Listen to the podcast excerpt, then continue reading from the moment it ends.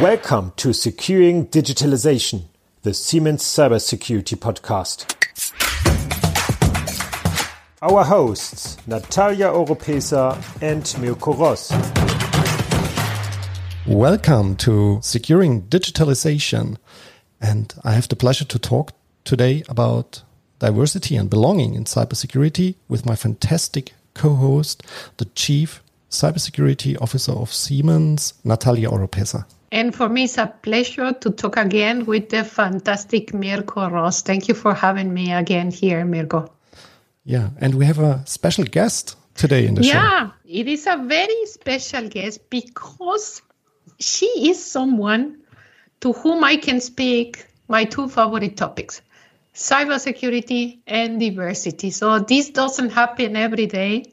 So thanks a lot, Tyler Cohen Wood for being here with us today. And uh, yeah, the floor is yours. Maybe you want to introduce yourself. Sure. Well, first off, thank you so much for having me. I'm really pleased to be here. So, my background is most of my background in cybersecurity was with the Department of Defense, first as a Department of Defense forensic examiner and incident responder. And then I moved to the Defense Intelligence Agency, where I developed complex um, cyber special comms capabilities. And this is something that's very near and dear to my heart cybersecurity and diversity. So I think this is going to be a lot of fun. So thank you so much for having me. No, thanks for thanks for joining, and uh, I can only imagine the list of questions that my team will have when they know your background. So I am glad I didn't tell them before the, the, the, podcast. Otherwise, I would have here a, a, set of thousand questions for you to ask. But now I am going to ask. So, how did you get your first job in cybersecurity? Tell me about it. Well, it was very interesting. Um, I. I was I started my career. Most people don't know this as a DJ, um, and hey blue hair DJ. And um, I decided in the, the I, I graduated in the late 90s and I decided I wanted to get into cybersecurity. So I moved to San Francisco because that was the one place at the time that was hiring people without any cybersecurity experience. And it was very bizarre, Natalia. Um, one of the things that helped me get jobs was my name. Um, my name is Tyler. My middle name is Kevin. And back in the late 90s, early 2000s, we didn't have social media. So you would apply for jobs via email, and there was no picture. So I would apply, I would show up, and the, the people who were interviewing me, their faces would just drop, and they'd be like, Oh, we thought you. I'm like, Nope.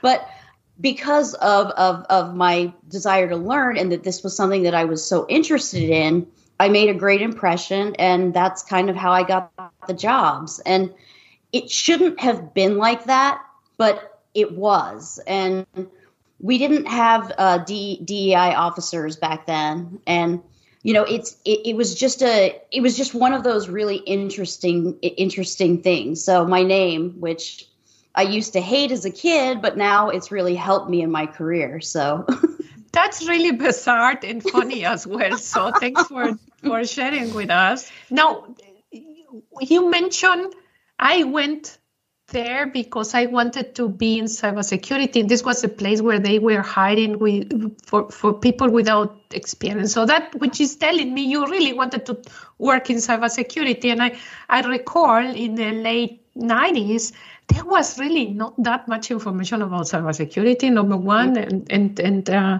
yeah, and, and number two, I don't think there was even a profession called cybersecurity. So, tell me why were you attracted to a topic like this? Well, I, I was a sociology major, uh, criminology um, in in college. That's what I graduated as, and I'm just really interested in how um, how systems work and how you can protect them, but also how people work and how you can help them better protect themselves. So, and I was also, you know what, I was kind of a nerd growing up. I used to catalog my Star Trek tapes by Stardate. It just was one of those things. It was just inevitable. I'm sorry, Mirko. I know I see R2D2 back there, but I'm more of a Star Trek fan. well, you're you can't be always on the right side. Look, I'm the white guy educated in the hacker community. And I know how the hacker community is socialized in the past. So it was, or it's a very rude community. A lot of rude speech, a lot of old white people are into cybersecurity in the hacker community.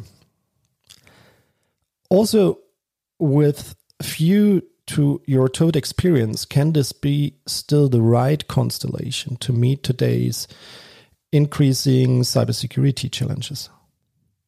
Regarding this question, I had a conversation with Gerhard Kleitzmann from Siemens, human resource specialist in field of cybersecurity.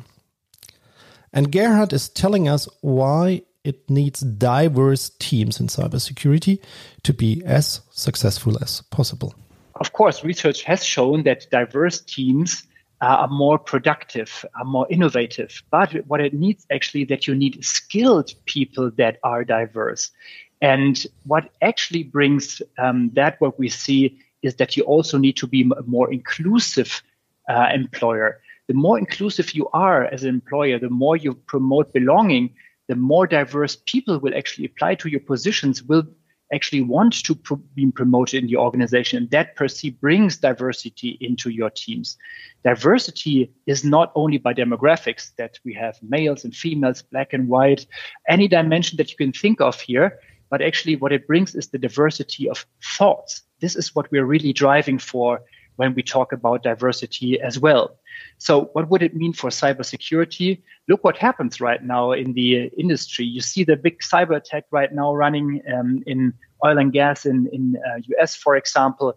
You can imagine there has been quite a diverse and inclusive team behind it. They have been very um, creative here, coming up with innovative solutions how to hack actually um, their systems. And this is what is demanded, particularly also in cybersecurity.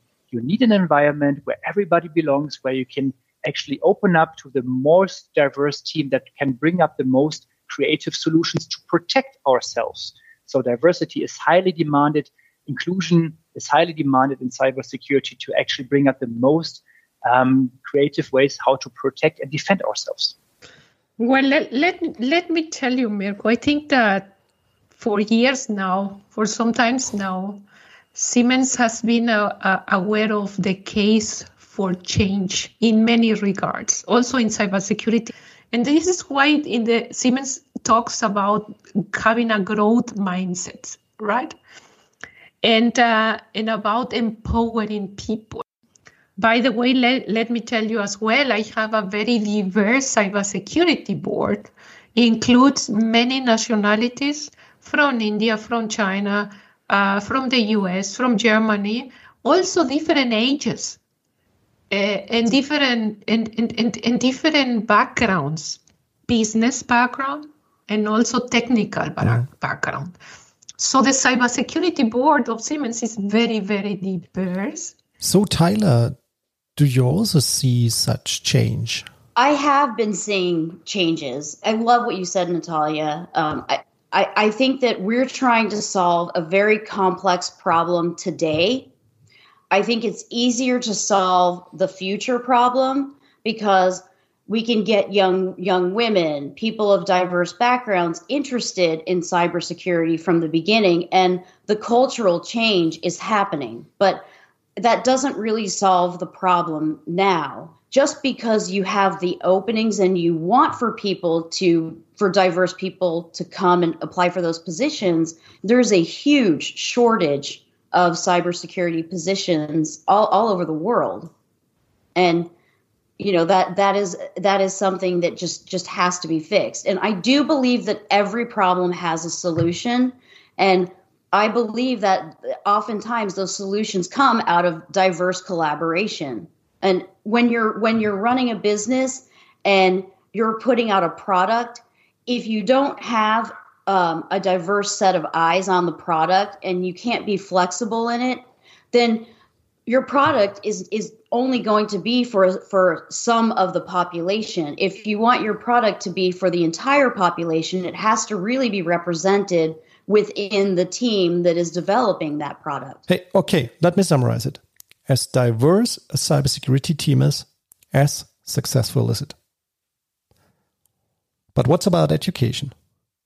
Is it like that we need to train and to educate rather early in the universities or the schools?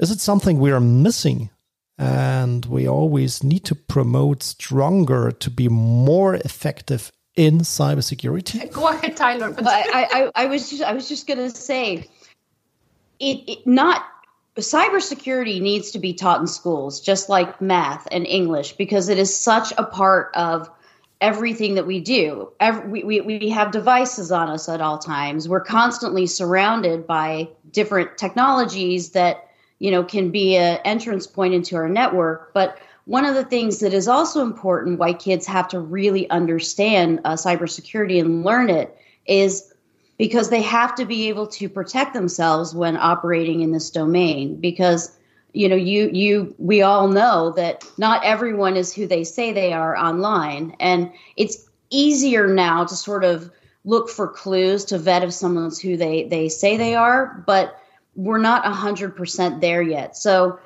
it's not only to diversify the the the cybersecurity pool but also to teach kids how to protect themselves Tyler was touching on cybersecurity, which I completely agree with that. The education of cybersecurity needs to start very early in the education. But I, I think the, the, the answer can go as well in the direction of diversity and inclusivity. And I think the schools, the universities, I, I, I, I, I can tell you, I was not uh, teach on how to be inclusive or how to listen. So I was I was never told to be like this. I had to learn this during my professional career uh, practice, right? And I think it, it helps a lot. And I think it could even help with some of the problems that we see in the schools of discriminations and of uh, racist, uh, racism and and and and, and homophobia so right so i think this kind of education is missing to answer your question yes yes i think respect is a good topic and to me tyler the question is from your experience the path we've talked about the past about how it changed so what do you think what is needed on your path now to continue to get more diverse more successful environment? I think it, it is a cultural shift. And but I think it's going to have to be a somewhat global cultural shift because, like you said, you know, Siemens is a global company, so it kind it has to have a global policy. Changing the mindset is is is what is needed, and also just bringing in more more diversity and more people, you know, into the mix because then you're going to get that perspective. And I'll give you a personal example. I am launching a startup. It is a global healthcare initiative, and it is completely different from anything else because our team is spread all around the, the world. We have we have it, that, and therefore we have different perspectives. We have um, we're, we're seeing, you know, the, the, the, the French perspective, the, the British perspective, and so on and so on. And it has helped enormously because having um, having people coming from different backgrounds, it's helping us to make sure that the AI that we're going to be putting into this is not going to have an external bias. It's going to be looked at from you know these multiple perspectives and it can work. It, it does have to start really at the at the top levels and and trickle down and I'm not saying that grassroots organizations are not can't do it alone. There's it it, it takes it, it takes a lot of different people from grassroots all the way to the top to really make those changes happen. And I'm starting to see shifts, and that's really exciting for me. Now, one last question from my side, Tyler. So, what is your prediction for the future of cybersecurity? Cybersecurity is going to change significantly. And we're already seeing, at least in the United States, there's regulations that are going to start coming down. The Colonial Pipeline hack was a really big deal because it, it put the United States, it put us in a terrible situation. It was very scary. And at some point, these hacks cannot you, you you cannot just get away with it. There has to be some type of of of incentive and there has to be more responsibility and cybersecurity has to be taken seriously. And again it has to be a collaborative effort because without it things can get kind of scary. Yeah. Thank you. Thank you taylor very much. And uh, it was a pleasure having you here today. Thanks for joining.